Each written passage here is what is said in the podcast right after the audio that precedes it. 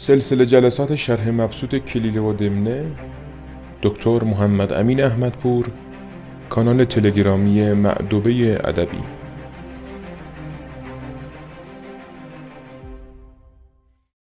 به نام خدا در صفحه 49 کلیله و دمنه به حکایت آن مرد رسیدیم که دزدان بر بام خانه او رفتند. شبی با یاران خود به دزدی رفت. خداوند خانه به حس حرکت ایشان بیدار شد و بشناخت که بر بام دزدانند. قوم را آهسته بیدار کرد و حال معلوم گردانید. آنگه فرمود که من خود را در خواب سازم و تو چنان که ایشان آواز تو میشنوند با من در سخن گفتن آی. و پس از من بپرس به الحاح هرچه تمامتر که این چندین مال از کجا به دست آوردی؟ زن فرمان بردواری نمود و بر آن ترتیب پرسیدن گرفت. خب واضحه دیگه میگه مردی شب فهمید که دزدانی بر روی پشت بام منزل او هستند برای اینکه از شر اونا خلاص بشه همسرش رو بیدار کرد و گفت که طوری که دزدان هم بشنوند از من بپرس که این همه ثروت و مال رو از کجا آوردی؟ و من جواب میدم به تو. فقط الحاح اینجا یک لغت نسبتا مشکلی بود به معنی پافشاری کردن و با عجز خواستن. مرد گفت از این سوال درگذر که اگر راستی حال با تو بگویم کسی بشنود و مردمان را پدید آید. گفت که اگر بهت بگم ممکنه آشکار بشه و مردم بفهمند که این گنج از کجا به دست من آید. به دست من آمده است. زن مراجعت کرد و الهاه در میان آورد. مراجعت به معنی دوباره درخواست کردن اینجا دیگه رجعت. نه به معنی برگشتن. منظور اینه که دوباره همون سال اول رو تکرار کرد. مرد گفت این مال من از دزدی جمع شده است که در آن کار استاد بودم و افسونی دانستم که شبهای مقمر پیش دیوارهای توانگران بایستادمی و هفت بار بگفتمی که شولم شولم و دست در روشنایی محتاب زدمی و به یک حرکت به بام رسیدمی و بر سر روزنی بایستادمی و هفت بار دیگر بگفتمی شولم و از ماهتاب به خانه در شدمی و هفت بار دیگر بگفتمی شولم. میگه این مال از دزدیه و سرش اینه که شبهایی که محتابی بود مقمر یعنی قمر در آسمان باشد. دیگه قمر یعنی ماه. از این لغت زیاد ساختن دیگه. همین قمار در عربی هم از همینه. حالا مردم به غلط این رو با زمه تلفظ می‌کنن. نه. چون قمارباز هم اون گمبلر هم مالش دائما مثل ماه که گاهی هلال هست گاهی بدر میشه مالش در نقصان و تزاید هست. به این دلیل بهش گفتن قمار. میگه شبهایی که مقمر بود یعنی محتابی بود. من می‌رفتم پیش خانه پولدارها اغنیا و هفت بار می‌گفتم شولم این شولم معنی خاصی نداره. بعضی گفتن این معنی سلم عربی بوده معنی نردبان. حرف درستی نیست. معنی خاصی نداره. توی حتی اون عربیش هم همین آمده دیگه. اگر معنای غیر از این می داشت بالاخره در اون معخذ عربی تفاوتی می کرد. شما متن عربی رو هم که بخونید. حالا من اینجا متنی که دکتر تا حسین تصحیح کردن رو دارم متن دیگری رو هم دارم می‌خونم. این قسمت رو خب میگوید که قال كنت اذهب في الليلة المغمرة أنا واصحابي حتى اعلو دار بعض الاغنياء مثلنا. فانتهى إلى الكوه التي يدخل منها الضوء فأرغى بهذه الرقية وهي شولم شولم سبع مرات وأعتنق الضوء فلا يحس بوقوع أحد. ولا يبغي في البيت شيء الا اتانی قاصدا مطیعا می‌بینید که در این متن هم باز به همین معنی دیگه.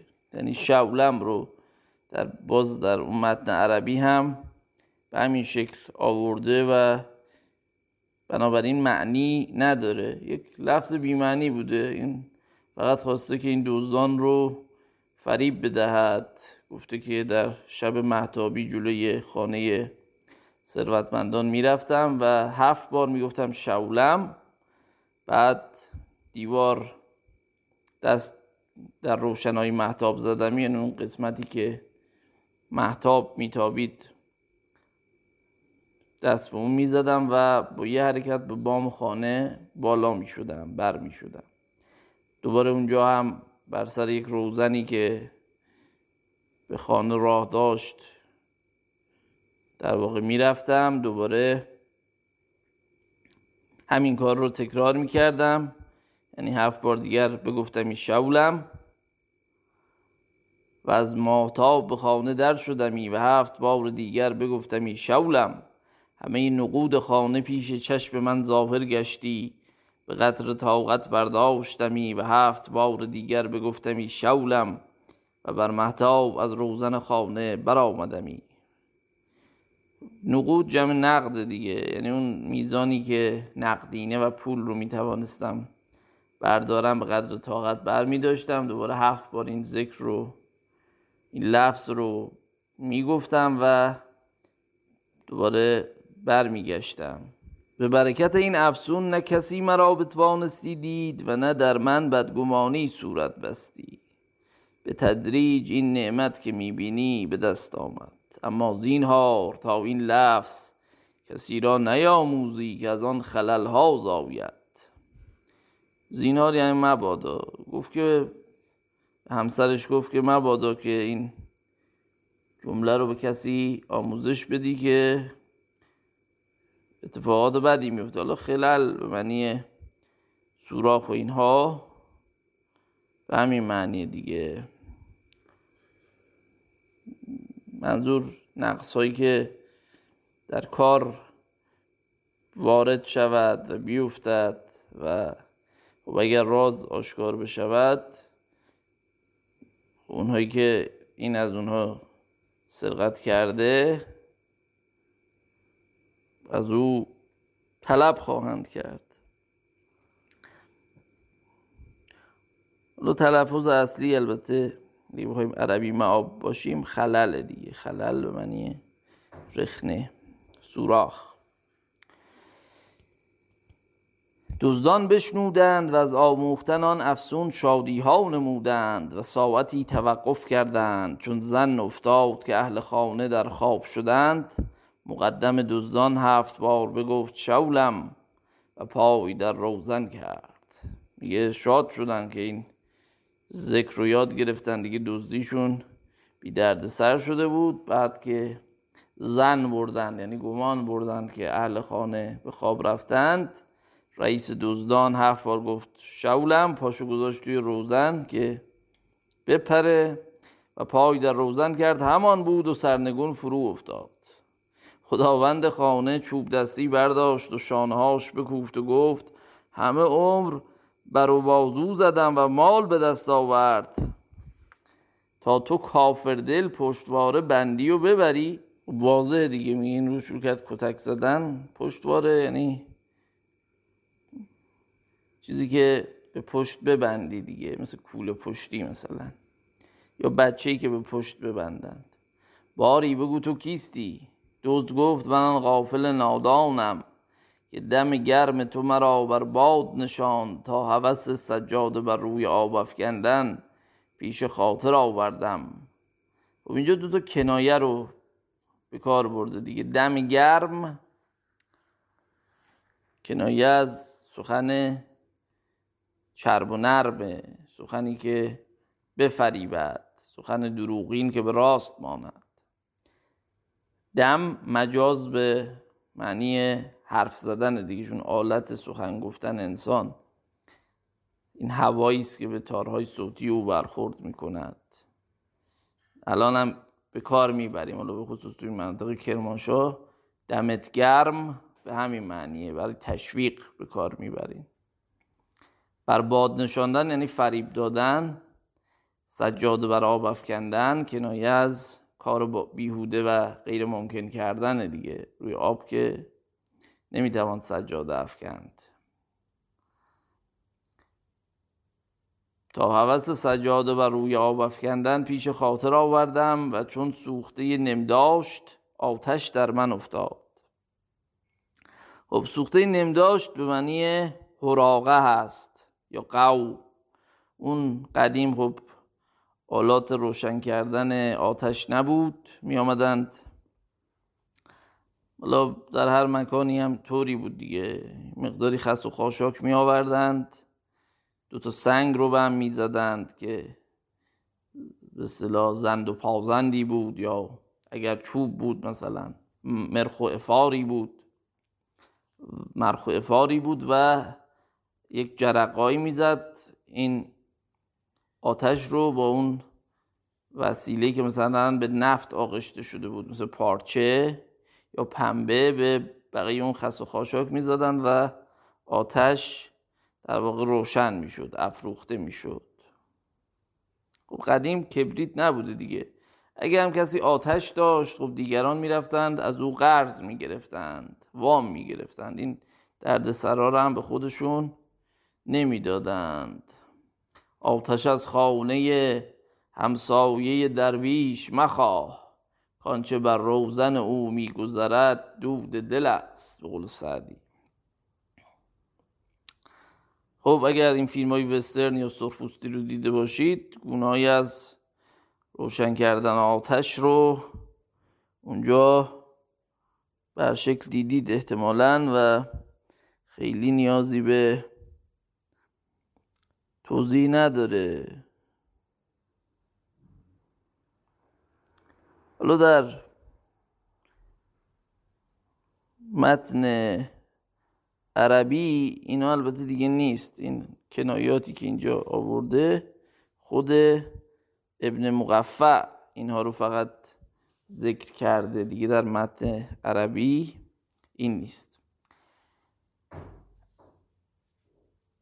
و قفای آن بخوردم. قفا خوردن کنایه از به معنی آسیب دیدن هست پشت پشت گردن خوردن هست. قفا به معنی پس گردنی به معنی خود پشت دیگه قافی از همین آمده.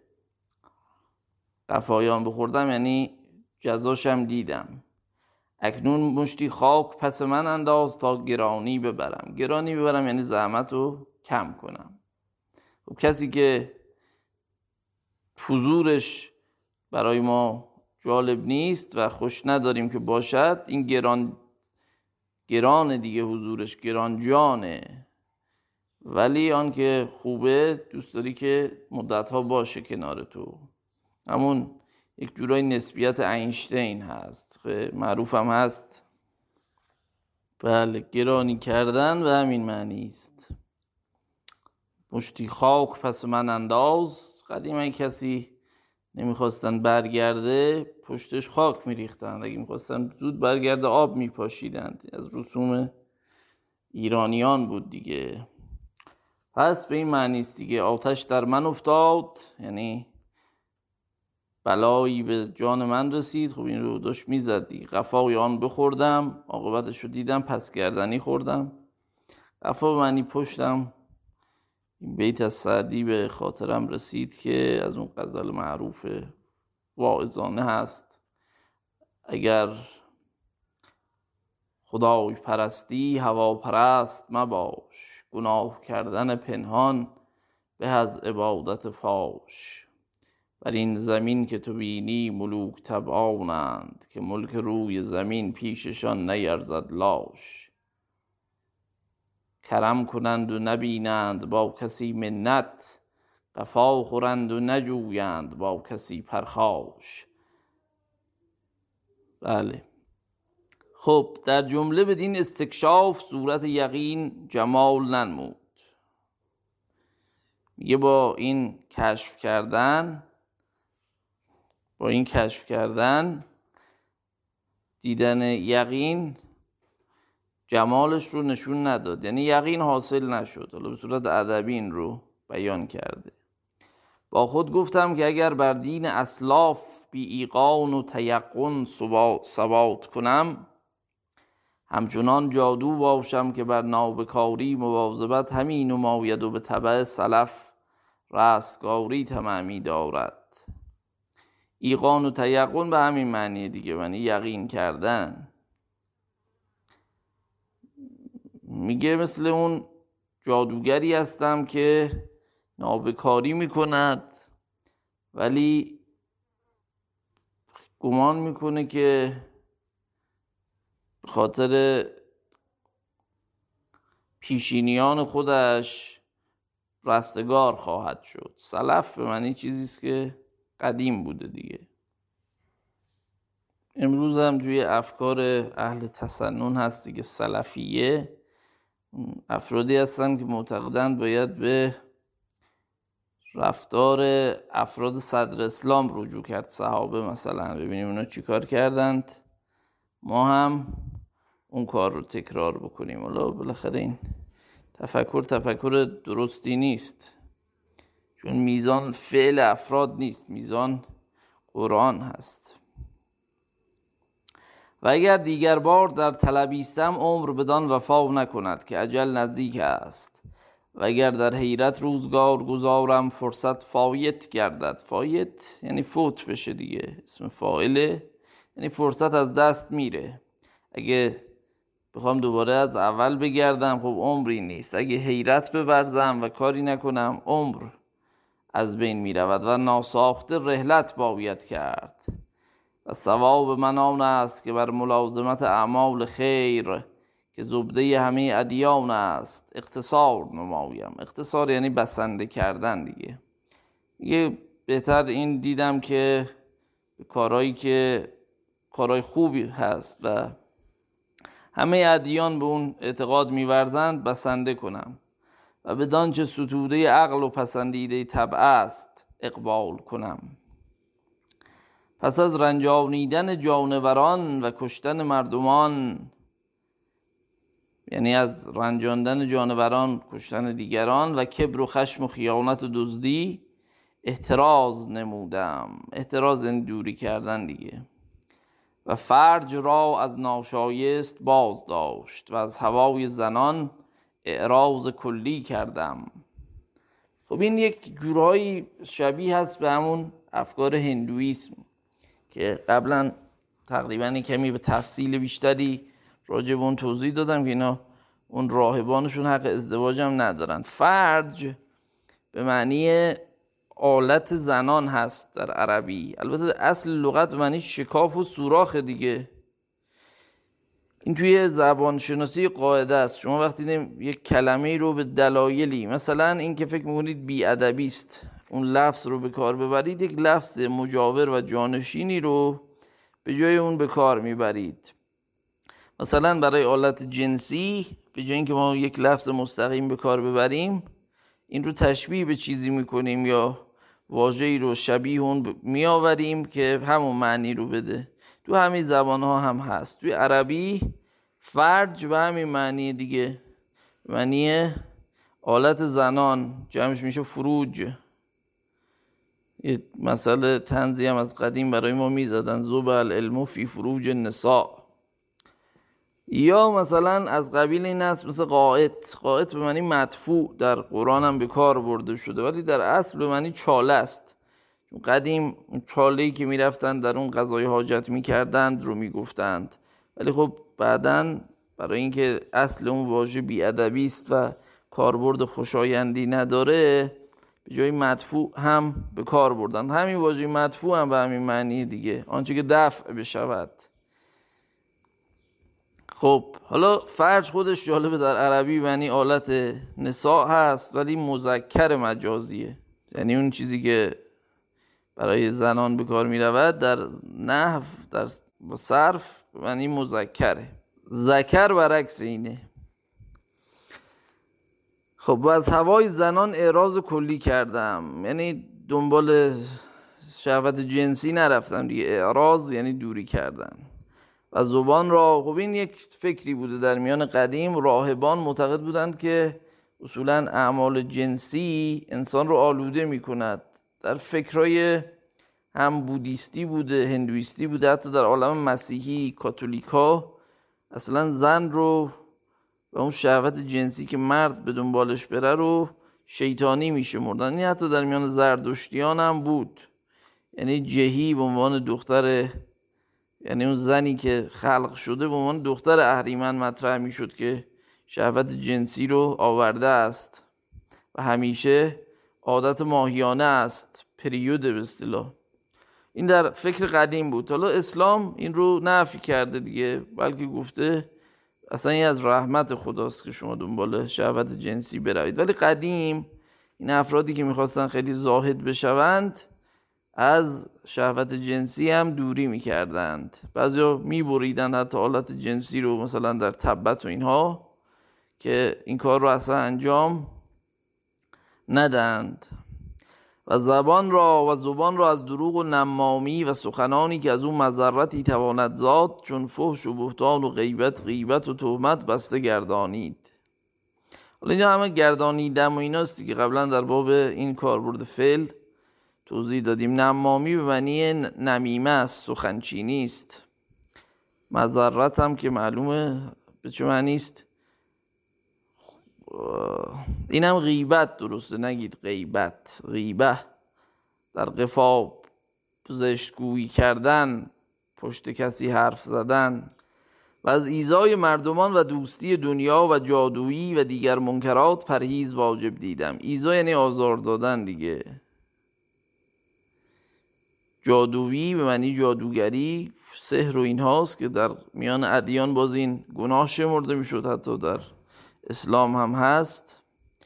سحر در میان مسیحیان که خیلی با جادوگران به شدت برخورد می‌کردن اونها رو زنده زنده میسوزاندن. جز مواردی است که در تاریخ اروپا زنانی رو به تهمت جادوگری زنده زنده سوزاندند.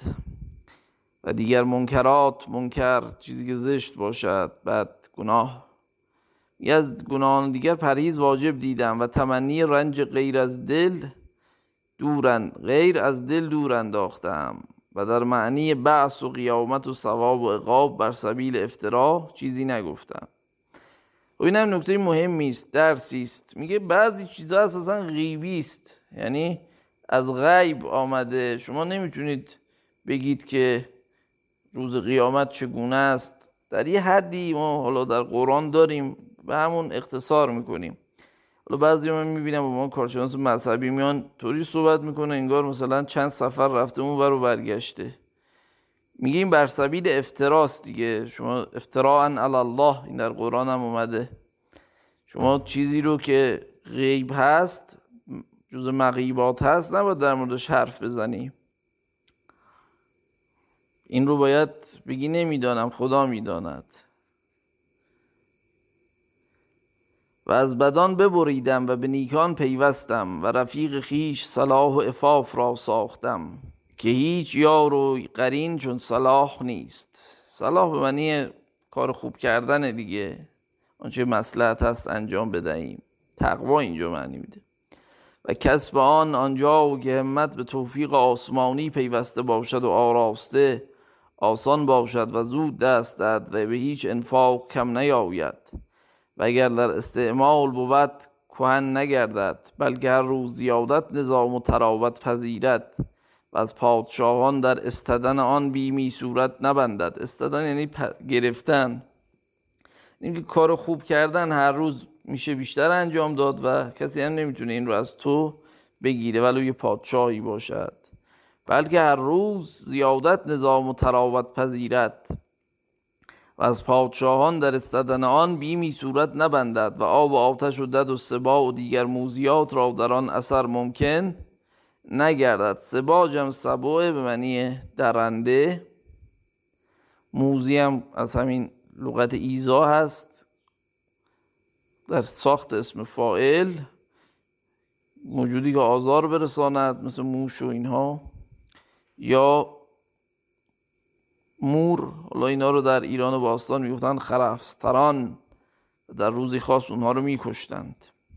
و اگر کسی از آن اعراض نماید و حلاوت آجل او را از کسب خیرات و ادخار حسنات باز دارد و مال و عمر خیش در مرادها و این جهانی نفقه, نفقه کند همچنان باشد که نفقه به معنی خرج انفاق کردن دیگه.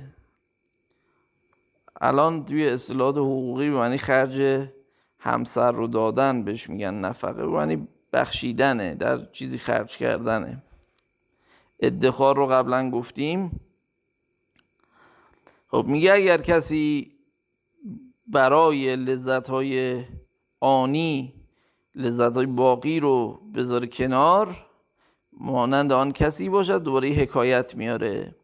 آن بازرگان که جواهر بسیار داشت و مردی را به صد دینار در روزی مزدور گرفت. برای سفته کردن آن. خب حالا بهتر بگیم سفته کردن سفتن به معنی سوراخ کردن و پاره کردن هست. برای جواهر به کار میره. این به همین معنی سفته کردن آن.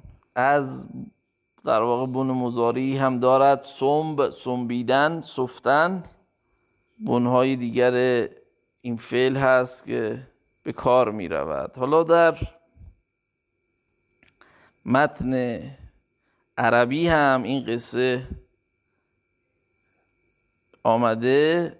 اگر بنده این متن رو پیدا کنم برای شما بخوانم. قسمتی از این رو ببینیم. بله مثل الرجل و الخادم به این قصه به این اسم در اون متن عربی کلیل و دمنه بله به اسم مثل تاجر الجوهر و اون داستان قبلی رو اینجا دیگه نیاورده. یعنی اون داستان در متن عربی هست یک داستان در متن فارسی آمده ولی داستان قبلش در متن فارسی دیگه نیومده. خب. آن بازرگان که جواهر بسیار داشت و مردی را به صد دینار به مزدوری گرفت. مزدور هم مزدوره. یعنی کسی که بهش مزد بدی برای شما کاری رو انجام بدهد. به همین معنی است. سفته کردن و یعنی سوراخ کردن هست. مثلا کسی که مروارید رو سوراخ کند که بخواهند از اون مثلا نخی یا رشته ای رو رد بکنند به همین معنی در واقع به کار میره. حالا توی متن عربی هم هست فستجر لسقبه. سقبه و عربی به معنی سوراخ کردن دیگه ساقب از همینه. مزدور چندان که در خانه بازرگان بنشست چنگی دید. بهتر سوی آن نگریست. میگه اون کسی که مسئول سوراخ کردن این جواهرات بود وقتی وارد خانه بازرگان شد یک گوشه دید که یه چنگی ساز موسیقی گوشه افتاده با یه نگاه خاصی بهش کرد یعنی انگار که بلده بزنه. بازرگان پرسید که دانی زد؟ یعنی بلدی به نوازی؟ گفت دانم و در آن مهارتی داشت. میگم بلد بود همین که خوب می‌زد. فرمود که بسرای گفت که بزن. برگرفت و سماع خوش آغاز کرد. بازرگان در آن نشاط مشغول شد و صفت جواهر گشاده بگذاشت. صفت سین و تا به معنی صندوق دیگه صندوق البته درسته. صندوقچه در جواهر رو یه باز شده رها کرد به آهنگی که این می‌زد مشغول شد. چون روز به آخر رسید اجرت بخواست. میگونی که چنگ می‌زد وقتی پایان روز شد گفت پول ما رو بده بریم.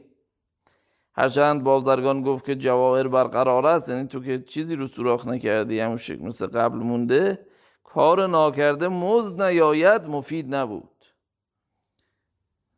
کار ناکرده مزد نیاید. یعنی هرچی گفت که کاری نکردی پول نیست گفت که نه.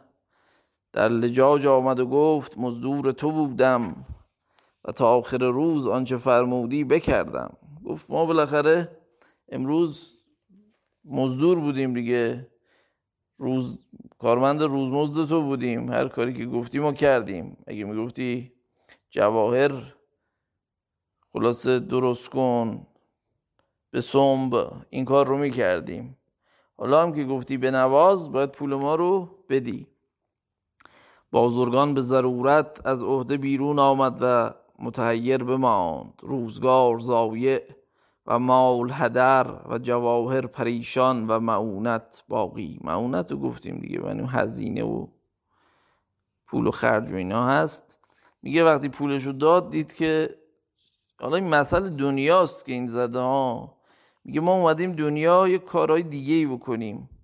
یه چنگی در یه گوشه اتاقی هست یه لذتی است. حالا برای هر کسی این چنگی یک چیزه. یکی مثلا حب منصب داره. دوست داره پستای اداری بگیره. بره عضو شورای شهر بشه نماینده بشه رئیس جمهور بشه رئیسی اداره بشه. حالا میزان امید و همت افرادم متفاوته. یکی ورزشی به این مینگرد قهرمان بشه مثلا. یکی دنبال پوله پولدار بشه مثلا. هر کسی یک چنگی دارد اینجا یکی بر شکل نیروی جنسی او رو میفریبد یکی مال او رو میفریبد. بعد نگاه می‌کنه می‌بینه عمرش گذشته مثل همین بازرگان روزگار زایع مال هدر جواهر پریشان و معونت باقی. چون محاسن صلاح بر این جمله در زمیر متمکن شد خواستم که به عبادت متحلی گردم تا شعار و دسار من متناسب باشد و ظاهر و باطن به علم و عمل آراسته گردد. متحلی یعنی زینت داده شده دیگه هلیه. و یعنی زینت هست. و چون تعبد و تعفف در دفع شر جوشن حسین است جوشن یعنی زره. حسین یعنی چیزی که حسن داشته باشد محافظت بکند. و در جذب خیر کمند دراز و اگر حسکی در راه افتد حسک به معنی اون تیرهایی است که مثل تیغ از آهن چند گوش می ساختن در جاده می ریختن به خصوص وقتی که عقب نشینی می‌خواستن بکنن. پشت سرشون تو کیسه بودین رو میریختن رو زمین. و در دست و پای اسبان فرو می‌رفت. یا اگه پیاده بود همین حالت. و دیگه نمی‌شود تعقیب کنند. و اگر حسکی در افتد یا بالای تون پیش آید بدانها تمسک توان نمود. و یکی از ثمرات تقوا آن است که از حسرت فنا و زوال دنیا فارغ توان زیست. بالایی تند یعنی ارتفاعی که بخواید از اون بالا بری. خب اینم برای ما شاید خیلی قابل فهم نباشه. این کسی که کوهنوردی کرده باشه یا صخره نوردی یا جای صعب العبور رفته باشه بعضی وقتا هست که دیگه نه راه پس دارید نه راه پیش. این برای خود من اتفاق افتاده که حالا بگذاریم و هرگاه که متقی در کارهای این جهان فانی و نعیم گذرنده تعملی کند هر آینه مقابه آن را به نظر بصیرت ببیند. خب مقابه یعنی زشتی ها آنچه در واقع قبیح بنماید آنچه زشت بنماید بین اینها قبیح باشه یعنی چیزای بد دنیا اینا میگن مقابه. جمع مقبه هست دیگه ضد محاسنه. خب هر آین مقابه آن را به نظر بصیرت ببیند و همت بر کمازاری و پیراستن راه عقبا مقصور شود و به قضا رضا دهد. این مقصور شود و قبلا گفتیم دیگه. یعنی بسنده می‌کنه به اینکه کمازاری کنه دنبال راه عقبا و آخرت باشد و به قضا رضا دهد تا غم کم خورد. یه آدمی که به قضا یعنی اون اتفاقاتی که براش پیش میاد و دست خودش نیست. شما اگه مریض بشی دست خودت نیست. و این دیگه قصه خوردن نداره دیگه. انسان باید برای چیزهایی قصه بخوره که بتواند اونها رو عوض کند. غم کم خورد و دنیا را طلاق دهد تا از طبعات آن برهد. این تمثیل طلاق دادن دنیا از قدیم بوده. حالا توی الهیات اسلامی دنیا رو تشبیه می‌کردن همیشه به یک زنی یا پیرزنی که شوهران بسیار کرده و می‌خواد اونها رو مثلا بکشد از بین ببرد. این تعبیر تعبیر قدیمی است. حالا غزالی هم در احیاء علوم آورده که میگه حالا روز قیامت هم رد میشند و می‌بینن پیرزنی با چشم سبز ایستاده به او می‌گویند کیستی؟ می‌گوید من دنیا هستم و شوهران زیاد کردم صدها میلیون. گفتن اونها رو چه کردی؟ طلاق دادی؟ گفت نه کشتم. بله این تعبیر که دنیا رو طلاق دهد از همین تمثیل در واقع گرفته شده و توی شعر شعران هم هست دیگه دلبرین پیرزن اشوگر دهر مبند. که این عروسی است که در عقد بسی داماد است. حالا هم خاجو این رو گفته هم خاجه یعنی حافظ هم شبیه به این رو فرموده. یا سعدی فرموده دنیا زنی است اشوگر و جلوه کن ولیک. با کس همی به سر نبرد عهد شوهری از اون قصیده بسیار زیبای سعدی است بله. ای نفس اگر به دیده تحقیق بنگری درویشی اختیار کنی بر توانگری. ای پادشاه وقت چو عمرت فرا رسد تو نیز با گدای محلت برابری. بله. خب و دنیا را طلاق دهد تا از طبعات آن برهد و از سر شهوت برخیزد تا پاکیزگی ذات به حاصل آید و به ترک حسد بگوید تا در دلها محبوب گردد و سخاوت را با خود آشنا گرداند تا از حسرت مفارقت متاع غرور مسلم باشد. حالا اینا همش مستری می‌خونیم ولی پند دیگه. میگه اگر می‌خواد ذاتش پاک باشه باید از شهوت جنسی دوری کند. خب این کسی که دنبال شهوت جنسی باشه گناهان متعددی معمولا انجام میده. یا حسود در دلها محبوب نیست چون غیبت می‌کند حرف بد می‌زند به دیگران. این باعث میشه که از او متنفر بشوند. یا سخی و طبع باشه که اگه سخی باشه دلکندن از دنیا براش ساده است. و کارها بر قضیت عقل پردازد تا پشیمانی فارغ آید. اگه تصمیماش رو با عقل و اندیشه بگیرد پشیمان نخواهد شد. اگه تعمل خوب کنه و بر یاد آخرت الف گیرد تا قانع و متواضع گردد. دنبال آخرت باشه قانع خواهد بود. دنبال تکبر نمی رود. تلکت دار الاخره نجعلها للذین لا یریدون علوا فی الارض ولا فسادا. و عواقب عظیمت را پیش چشم دارد تا پای در سنگ نیاید.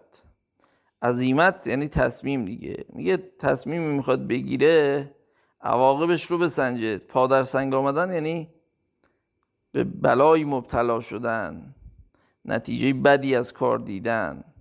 و مردمان را نترساند تا ایمن زید.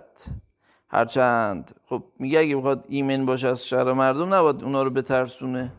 اگه بترسانه ممکنه بلایی به سر او بیارند. یا خودش میترسه که چون فلان کسک رو ترساندم نکند که علیه من کاری بکند. هرچند در ثمرات افت تأمل بیش کردم رقبت من در اکتساب آن بیشتر گشت اما می ترسیدم که از پیش شهوات برخواستن و لذات نقد را پشت پای زدن کار بس دشوار است و شرع کردن در آن خطر بزرگ. چه اگر حجابی در راه افتد مصالح معاش و معاد خلل پذیرد. خب میگه این حرفها زدنشون آسونه. همه کس می‌تواند نصیحتگر خوبی باشد. ولی در مقام عمل چه کسی است که بتواند واقعا پشت پا بزند به اینها؟ خب شهر کردن به معنی شروع کردن آغازیدن. همچنان سگ که بر لب جوی استخوانی یافت. باز حکایت کوتاهی رو میاره. ببینید قصه های کوتاه و مینیمالیستی رو در واقع کلیل و دمنه آغازگرش بوده. میگه مثل اون سگی که بر کنار آب استخوانی یافت چندان که در دهان گرفت عکس آن در آب بدید. پنداش که دیگری است. به شره دهان باز کرد تا آن را نیز از روی آب برگیرد.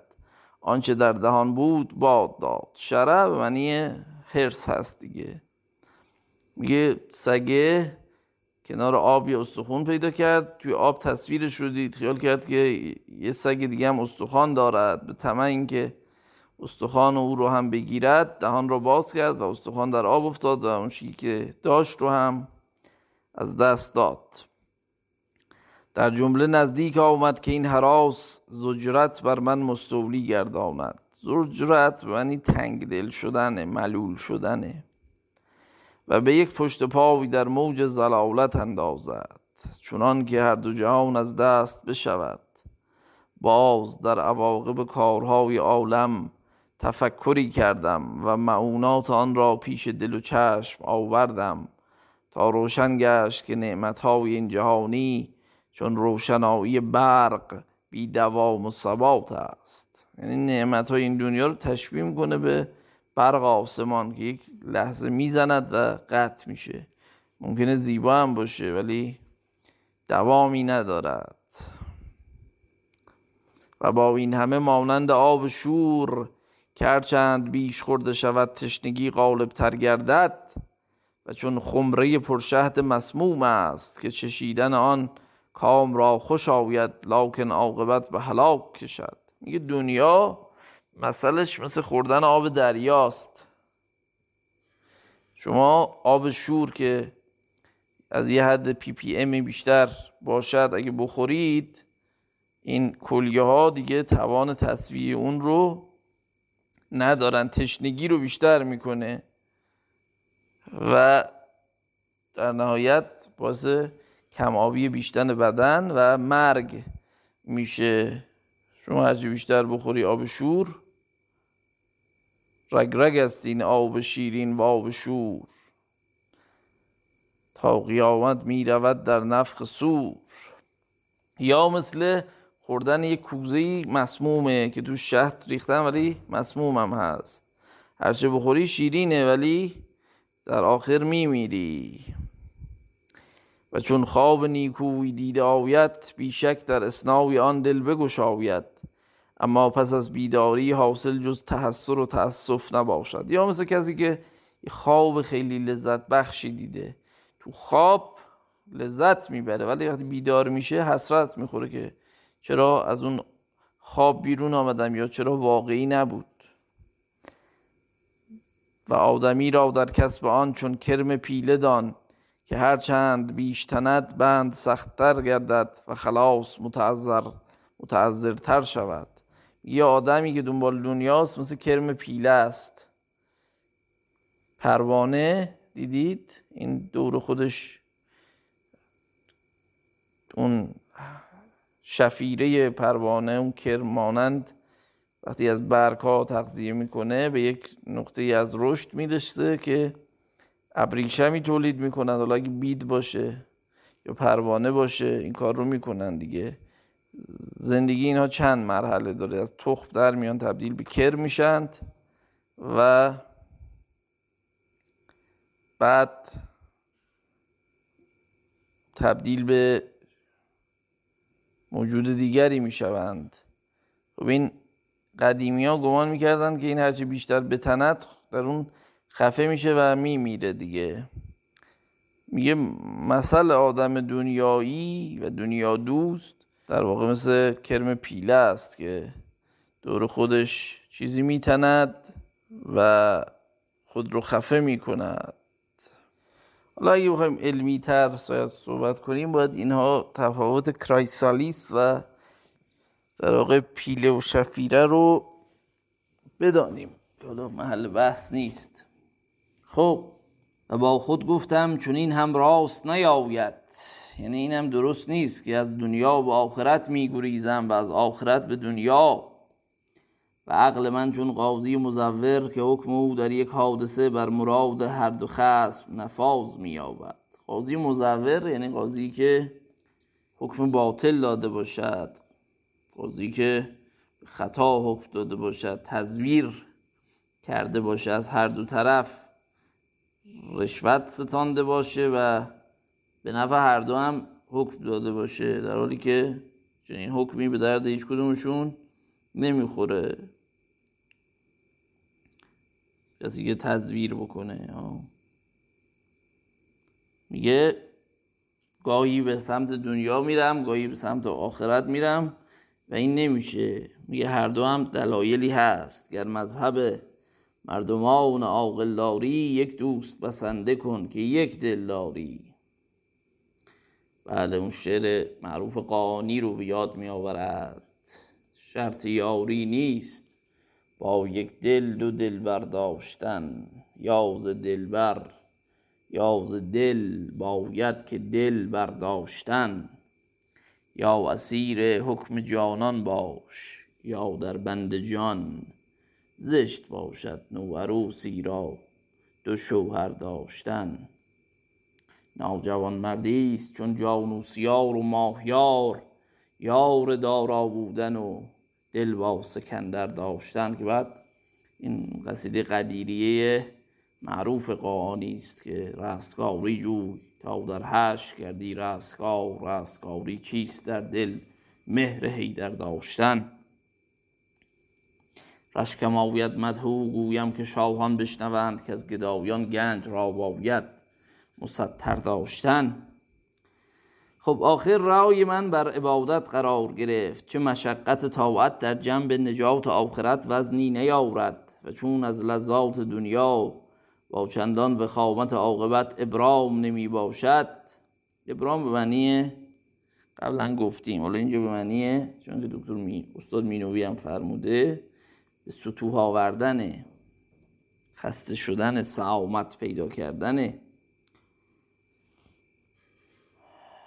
هر آینه تلخی اندک که شیرینی بسیار ثمرت دهد بهتر که شیرینی اندک که از او تلخی بسیار زاوید و اگر کسی را گویند که صد سال در عذاب دایم روزگار با عذاب دایم روزگار باید گذاشت چنان که روزی ده بار اعضای تو را از هم جدا می کنند و به قرار اصل و ترکیب معهود باز می رود تا نجات ابدیابی باید که آن رنج اختیار کند. یعنی اگرچه انسان در این دنیا ممکنه که لذاتی باشه اون رو کنار بذاره ولی خب این موقته. این خیلی بهتره که ما یک آخرت خوبی داشته باشیم در حالی که دنیای چندان خوبی نداشتیم.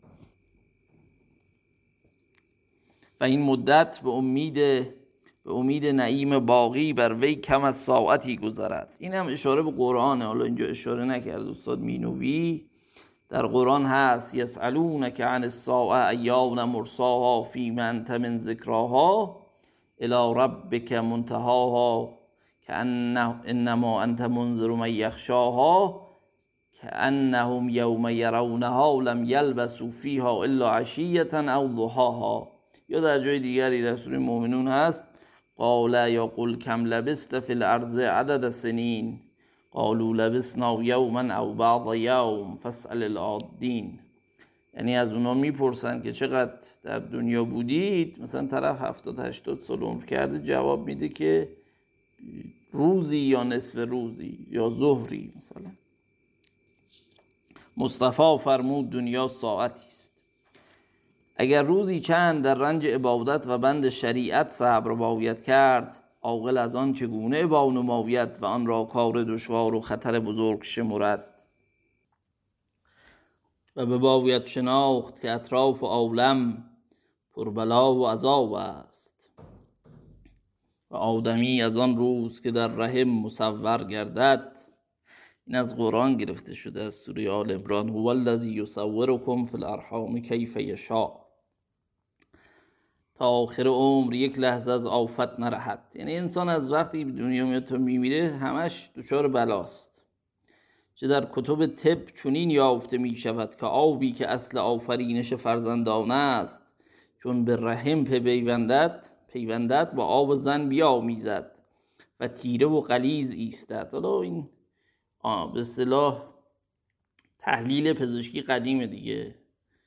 یه منی مرد میره داخل رحم زن و اونجا با من منی زن در اصطلاح قدیمی ها حالا امروز دیگه بهش میگن اسپرم مرد و تخمک زن در واقع. می‌زد اونجا میلیون ها اسپرمی که ریخته شده و یکی از اونها موفق میشه. در واقع با آب زن بیا می‌زد تیره و قلیز ایستد و بادی پیدا آید و آن را در حرکت آورد تا همچون آب پنیر گردد.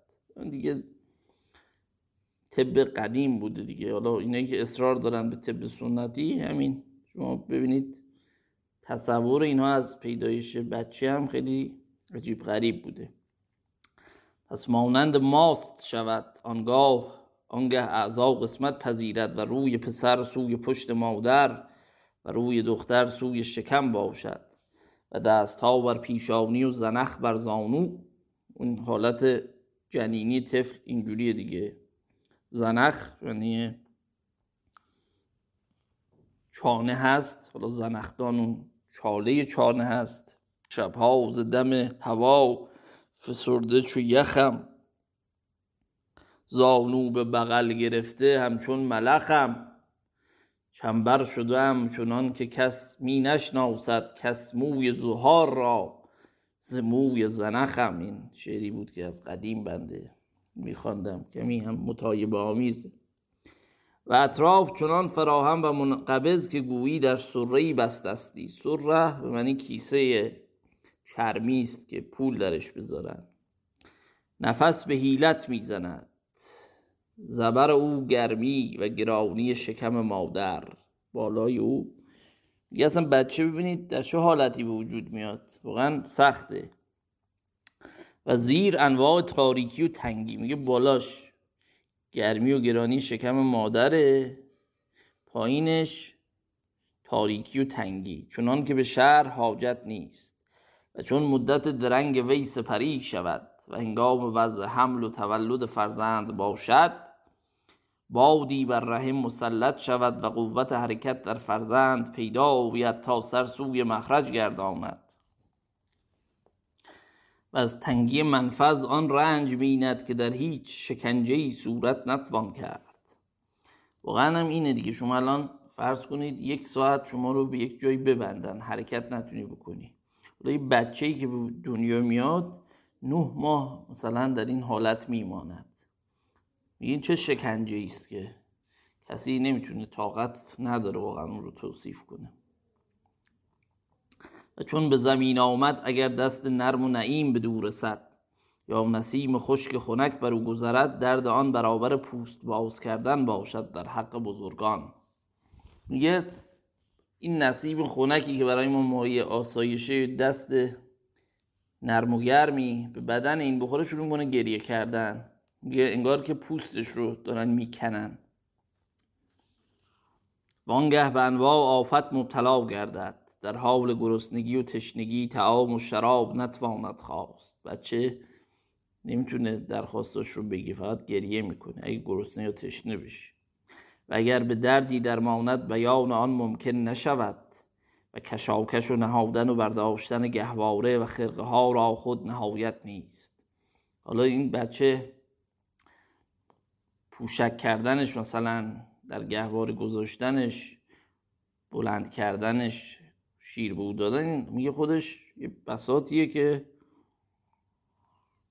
در واقع هیچ نهایتی نداره خرقه به معنی پارچه است دیگه. قدیم خب بس مثلا پوشک بچه نبود با پارچه با کهنه بچه ها رو پوشک می‌کردن نسل خود من اینجوری بوده دیگه.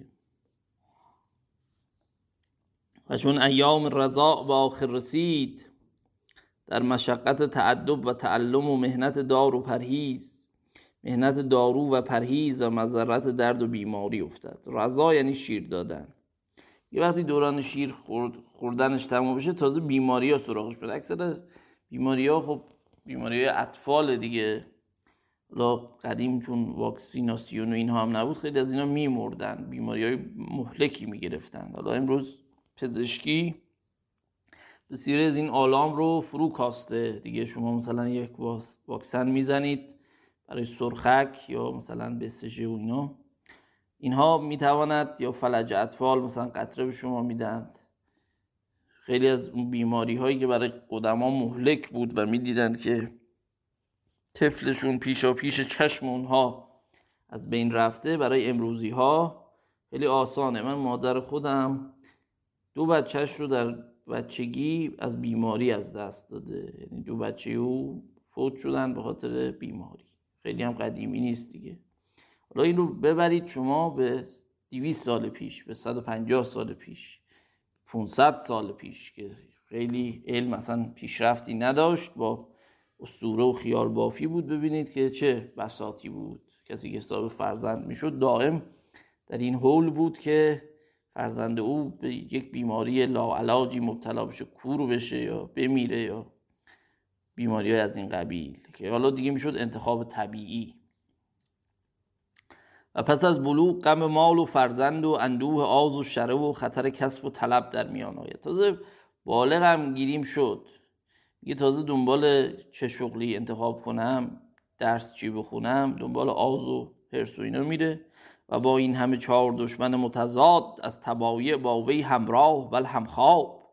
یه اون چهار تب که جلسه قبل در موردش صحبت کردیم دم و بلغم و صفرا و سودا هم در ذاتش هست که حتی در همخوابم هست یعنی در طول خوابم ولش نمی‌کنن این دشمنان. و آفات آرزی چون مار و کجدم و سبا و گرما و سرما و باد و باران و برف و حدم و فتک و زهر و سیل و سواوق در کمین. حدم به معنی ویران شدن دیگه. فتک به معنی ناگاه کشتن هست. بله به معنی ترور هست. شعر معروف. ولا فتک الا دون فتک ابن ملجمی سلاست آلاف و عبد و قینت و ضرب علی بالحصام المصمصمی خب میگه این همه بیچارگی و بدبختی هم تو طول زندگیش هست. حالا قدیم خیلی بدتر بود دیگه. و عذاب پیری و ضعف آن اگر بدان منزلت بتواند رسید. تازه میگه اگه برسه به پیری. با همه راجه و قصد خسمان و بدسگاوری دشمنان بر اثر. آنگاه خود که از این معانی هیچ نیستی و با او شرایط معکد و عهود مستحکم رفتستی که به سلامت خواهد زیست. فکرت آن ساعت که میعاد اجل فراز آید و دوستان و اهل و فرزندان را به درود باید کرد و شربت های تلخ که آن روز تجرع افتد واجب کند که محبت دنیا را بر دلها سرد گرداند و هیچ خردمند تزیی عمر در طلب آن جایز نشمرد. چه بزرگ جنونی! عظیم غبنی باشد. باقی را به فانی و دایمی را به زایری فروختن و جان پاک را فدای تن نجس داشتن. یا نجس داشتن هر دو درسته. در قرآن انما المشرکون نجس. حالا این بحث فقهی هم داره که آیا نجس بخوانیم یا نجس و اصلا آیا ما نجسی داریم یا نه؟ که حالا اگه بعدا فرصتی شد سخن خواهم گفت. خب تجرع به معنی جرعه جرعه نوشیدن هست. میگه حالا این زندگی هم گیریم کرد پیرم شد. این مشکلات هم پیش نیومد. اون روزی که عجل بیاید و فکرش چقدر دردناک خواهد بود برای انسان. فکر مرگ. چگونه با او روبرو می شود؟ میگه این چه غبن یعنی چه زیان بزرگی است که انسان باقی رو به فانی بدهد. دایمی رو به زاویلی بدهد. یه چیزی که دائم هست رو با یه چیزی که از بین میره معامله کن. به یاد فیلم مهر هفتم برگمان افتادم. جالب هست در باب ملاقات مرگ. خاصه در این روزگار تیره که خیرات بر اطلاق روی به تراجع آورده است آورده است و همت مردمان از تقدیم حسنات قاصر گشته با آنچه ملک عادل انوشروان کسر ابن قباد را سعادت ذات و یمن نقیبت و رجاحت عقل و ثبات رای و علو همت و کمال مقدرت و صدق لهجت و شمول عدل و رعفت و افاظت جود و سخاوت و اشاعت حلم و رحمت و محبت علم و علما و اختیار و حکمت و استنا و حکما مالیدن جباران و تربیت خدمتکاران و غم ظالمان و تقویت مظلومان حاصل است. اینا وصفایی که برای انوشیروان می‌کنه. حالا میگه اون موقع باز روزگار خوب بوده. الان که دیگه اون خوبی هایی که برشک نوشیروان دارد نقیبت به معنی بزرگی کردن هست. یه لغت سختی نداره. استناع حکما یعنی برگزیدن حکما حکیمان جباران جبار. چند معنی داره؟ یکی به معنی اصلا جبر رو معنی شکستن هست یا معنی در هم شکسته رو پیوستن. در واقع دو تا معنی داره. جباری که از اسماء خداست ولی جبار به معنی تیرنی تایرنی به معنی دیکتاتور. البته وقتی میگیم جبار تو تاریخ یا میگیم تیرنی منظور ما اون تیرنی یا جباری که مثلا میگن توی یونان باستان منظور اون کسی است که قدرت دارد ولی با رضایت مردمی است. یعنی دیکتاتوری که مردم هم از او خوششون میاد. مثلا سالهای اول حکومت رضا شاه اینجوری بوده دیگه. یا دیگران. ممکنه پشتیبانی مردمی داشته باشن تا یک زمانی و خب طبعا بعد از یک مدتی این دیگه از بین میره. اون پشتیبانی مردمی برای نسلهای بعد معنی نخواهد داشت بلکه شاید ممکنه مسخرم باشه. یعنی عقلانی اصلا نباشه خردی درش نباشه. پس حالا اینجا جبار در معنای یونانیش نیست. به معنی زورگوه. حالا هر کسی که زورگویی بکند جبار دیگه. حالا نه اون معنی که معنی خداست جبار. در مناقب او گفته هل اتانه معنی عادی و معنی دیکتاتور و ظالم زورگو. اینجا اون معانی مراد هست طبعا. و تقویت مظلومان حاصل است. می‌بینم که کارهای زمانه میل به ادبار دارد. ادبار یعنی بدبختی برگشتن. دوبار به معنی پشت دیگه. این از همین ریشه است. و چونان استی که خیرات مردمان را ودا کردستی. یعنی انگار که خوبیا با مردم خدافزی کردن. و افعال ستوده و اخلاق پسندیده مدروس گشته و راه راست بسته و طریق زلالت گشاده و عدل ناپیدا و جور ظاهر و علم متروک و جهل مطلوب و لؤم معنی پستیست دیگه. و دناعت مستولی و کرم و مروت منزوی و دوستی ها ضعیف و اداوت ها قوی. و نیکمردان رنجور و مستزل یعنی زلیل شده و شریران فارق و محترم و مکر و خدیعت بیدار و وفا و حریت در خواب و دروغ مؤثر و مسمر و راستی مردود و محجور محجور یعنی رانده شده دیگه دور. و حق منحزم یعنی شکست خورده و باطل مزفر پیروز و مطابقت هوا سنت مطبوع. سنت مطبوع یعنی سنتی که مورد تبعیت و واقع بشه. و زایه گردانیدن احکام احکام خرد طریق مشروع و مظلوم محق زلیل و ظالم مبتل عزیز. وصف روزگار خود ماست در واقع این کلیل و دمنی اینجا گفته. و هرس غالب و قناعت مغلوب و عالم قدار بدین معانی شادمان. و به حصول این ابواب تازه و خندان. قدار یعنی هیلگر قدر کننده. و چون, چون فکرت من بر این جمله به کارهای دنیا محیط گشت و بشناختم که آدمی شریفتر خلایق و عزیزتر موجودات است و قدر ایام عمر خیش نمی‌داند و در نجات نفس نمی کوشد از مشاهدت این حال در شگفت عظیم افتادم. و چون بنگریستم مانع این سعادات راوت اندک و نحمت حقیر است که مردمان بدان مبتلا گشتند و آن لذات حواس است خوردن و بویدن و دیدن و پسودن و شنودن. پسودن یعنی لامسه در واقع بسودن دیگه. یا بسودن یا پسودن به معنی لمس کردنه. فارسی لامسه عربی است. اگر بخواید به کار نبرید می‌تونید بگید پسودن به جای لامسه. پسایی مثلا.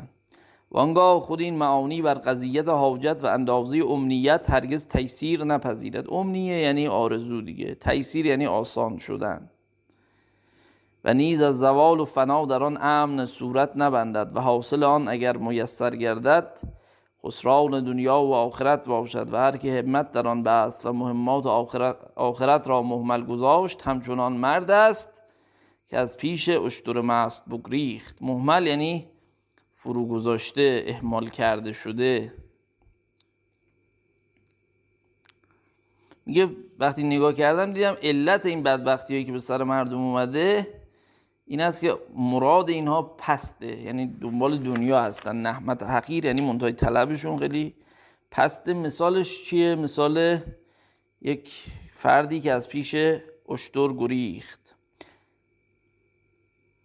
که از پیش اشتر مست بگریخت. اشتر مست خب شطور در فصل جفتگیری حالاتی بهش دست میده که میگن مستی شطور در مورد فیلا هم هست. حالا در خود کلیله و دمنه جلوتر داریم اونجا.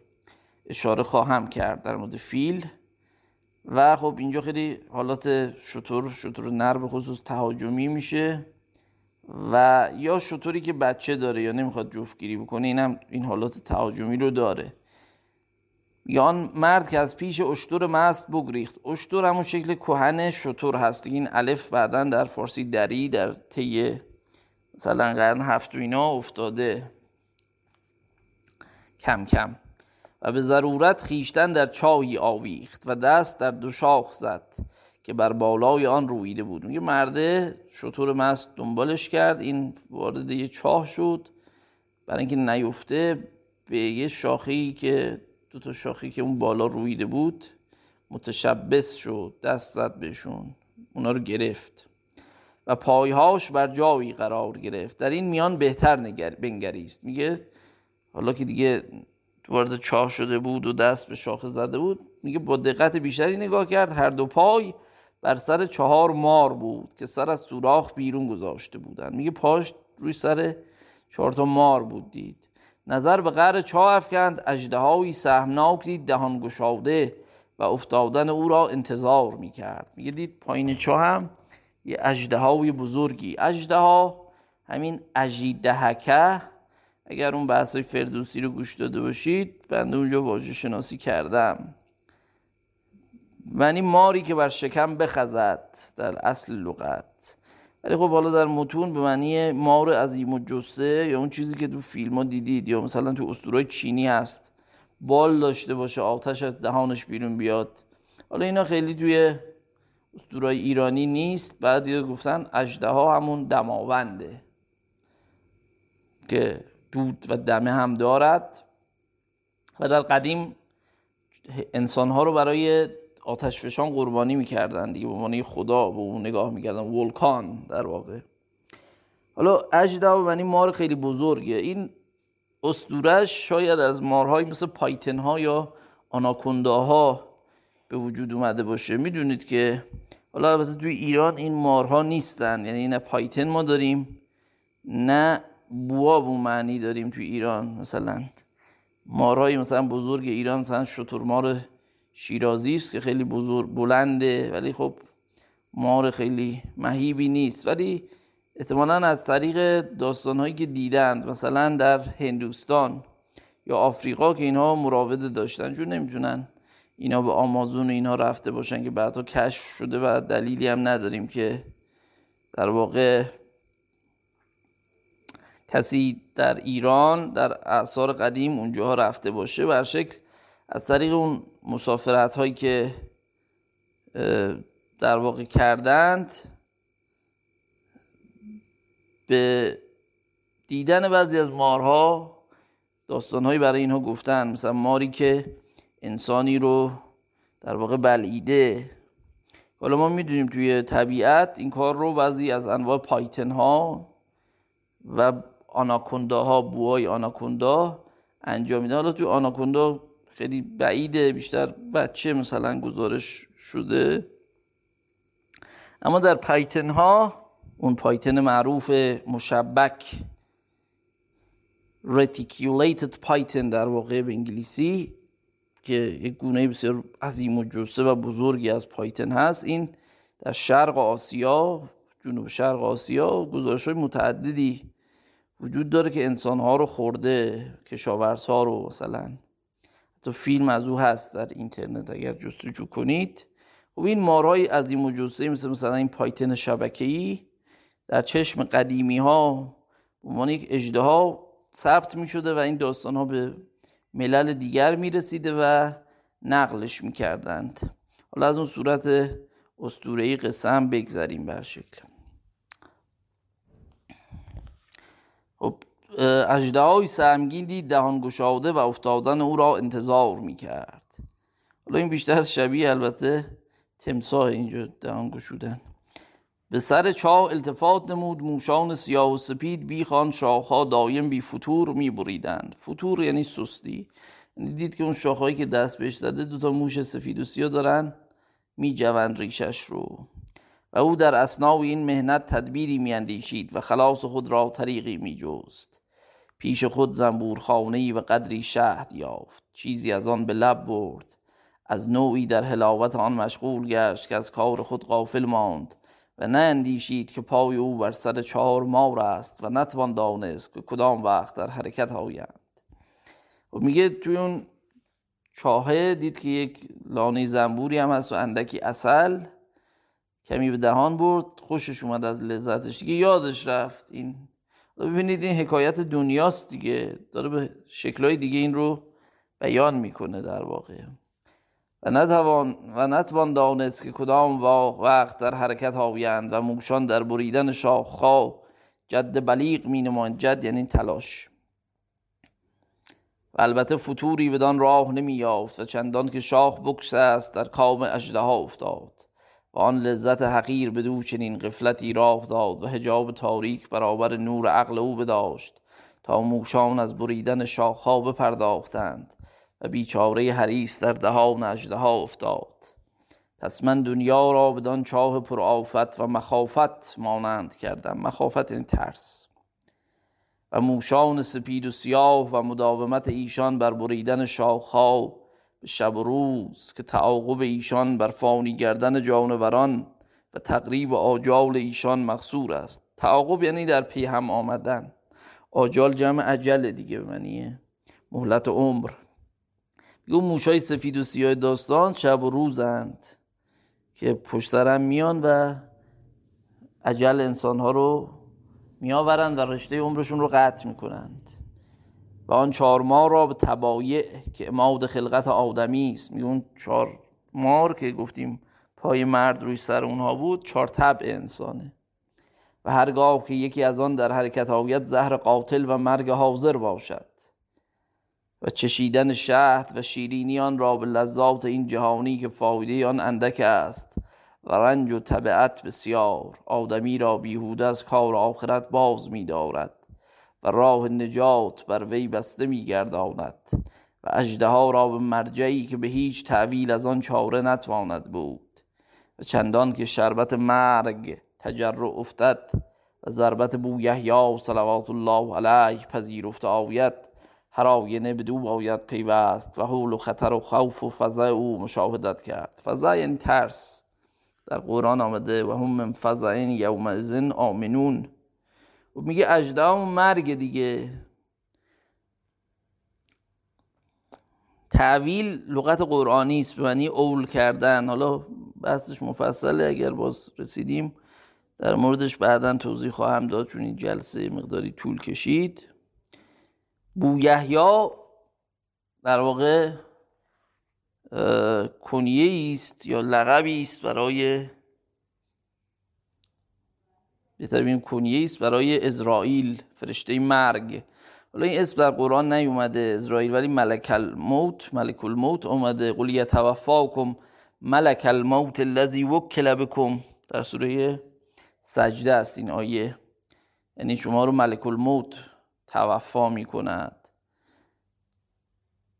خب این در شعرم اومده سنایی که از شمشیر بویت یحیا نشان نتوان کس از احیا یا احیا احیا به معنی جمع حی هست یعنی زندگان.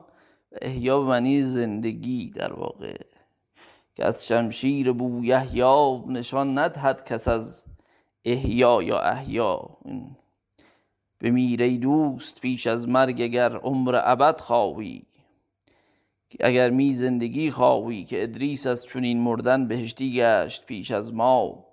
به تیغ عشق شو کشته که تا عمر ابد یابی که از شمشیر بو یحیا نشان ندهد کس از احیا از اون قصیده بسیار شاهکار سنایی است که مکن در جسم و جان منزل که این دون است آن والا.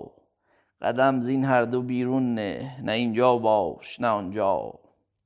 به هرچ از راه دور افتی چه کفران حرف و چه ایمان.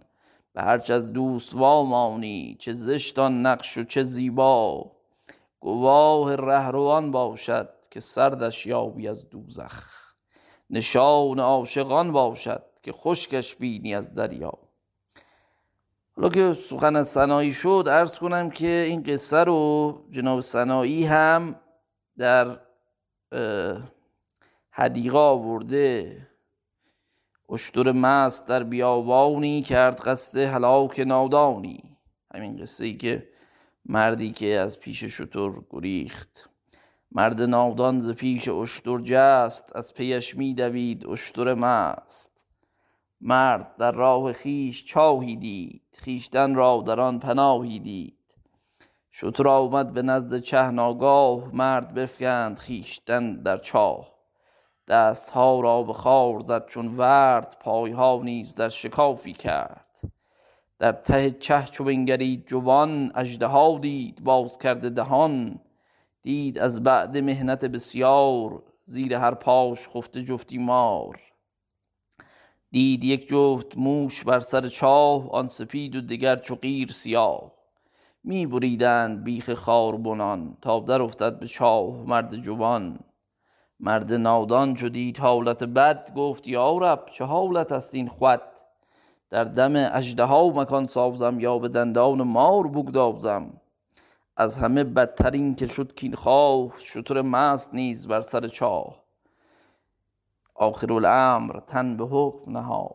ایزدش از کرم دری بگشاد. دید در گوشه های خار نحیف اندکی زان ترنجبین لطیف اندکی زان ترنجبین برکند کرد پاکیزه در دهان افکند. لذت آن بکرد مدهوشش مگر آن خوف شد فراموشش. توی آن مرد و چاوت این دنیی چار طبعت به سان این افعی. آن دو موش سیه سفید دو جم که برد بیخ خاربن در دم. شب و روز است آن سپید و سیاه. بیخ عمر تو می کنند تباه. اژدهایی که هست بر سر چاه گور تنگ است زان نی آگاه.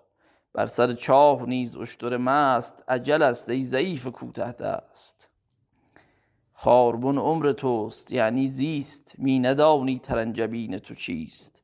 شهوت است آن ترنجبین ای مرد که تو را از دو کون قافل کرد. خب این قصه که جناب سنایی آورده از همین قصه کلیلو دمنه گرفته شده و اصلا این کتاب برای عارفان هم خیلی مهم بوده. خود مولانا هم در مصنوی گفته از کلیله بازجوان قصه را و چندین قصه از کلیله رو آورده.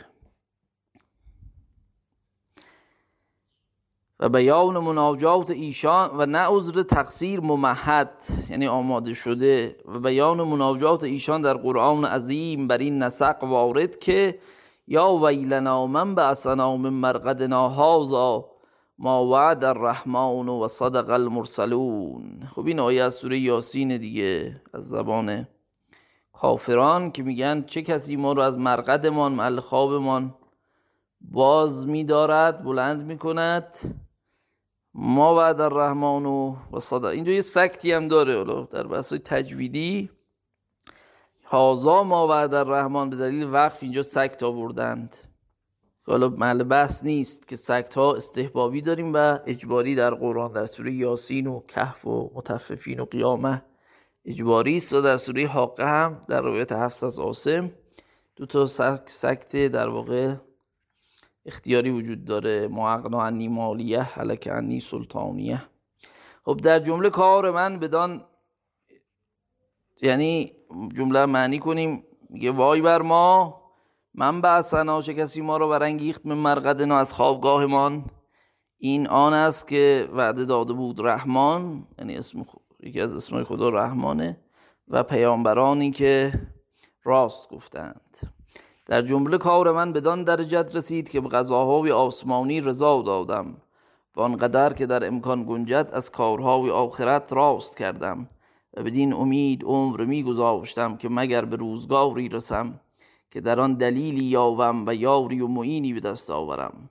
تا سفر هندوستان پیش آمد برفتم و در آن دیار هم شرایط بحث و استقصا یعنی دور رفتن منظوره.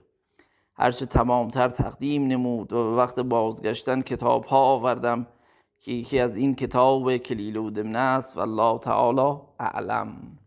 خب اینجا باب برزویه به پایان می‌رسه. البته اینکه این باب چی بوده و یه باب دیگه هم داشتیم که خرس ملحد و اینها بوده مال بس نیست. بس برخی گفتن اصلا این سفری که برزویی کرده فقط برای آوردن اون باب خرس ملحد و اشاره به تناسخ بوده که در این کلیل و دمنه در واقع از بین رفته و آورده نشده. ولی خب خود قصه هست که اونجا در باب الاسد و ساور اون شطور در واقع زنده میشه دوباره تناسخ پیدا می‌کنه. حالا به موقع توضیح خواهم داد اگر عمری بود. خب رسیدیم به باب در واقع اول از قصه ها قصه های کلیله و دمنه باب الاسد و ساور باب شیر و گاو که امیدوارم خوش داشته باشید این کتاب را و لذت ببرید. و سلام.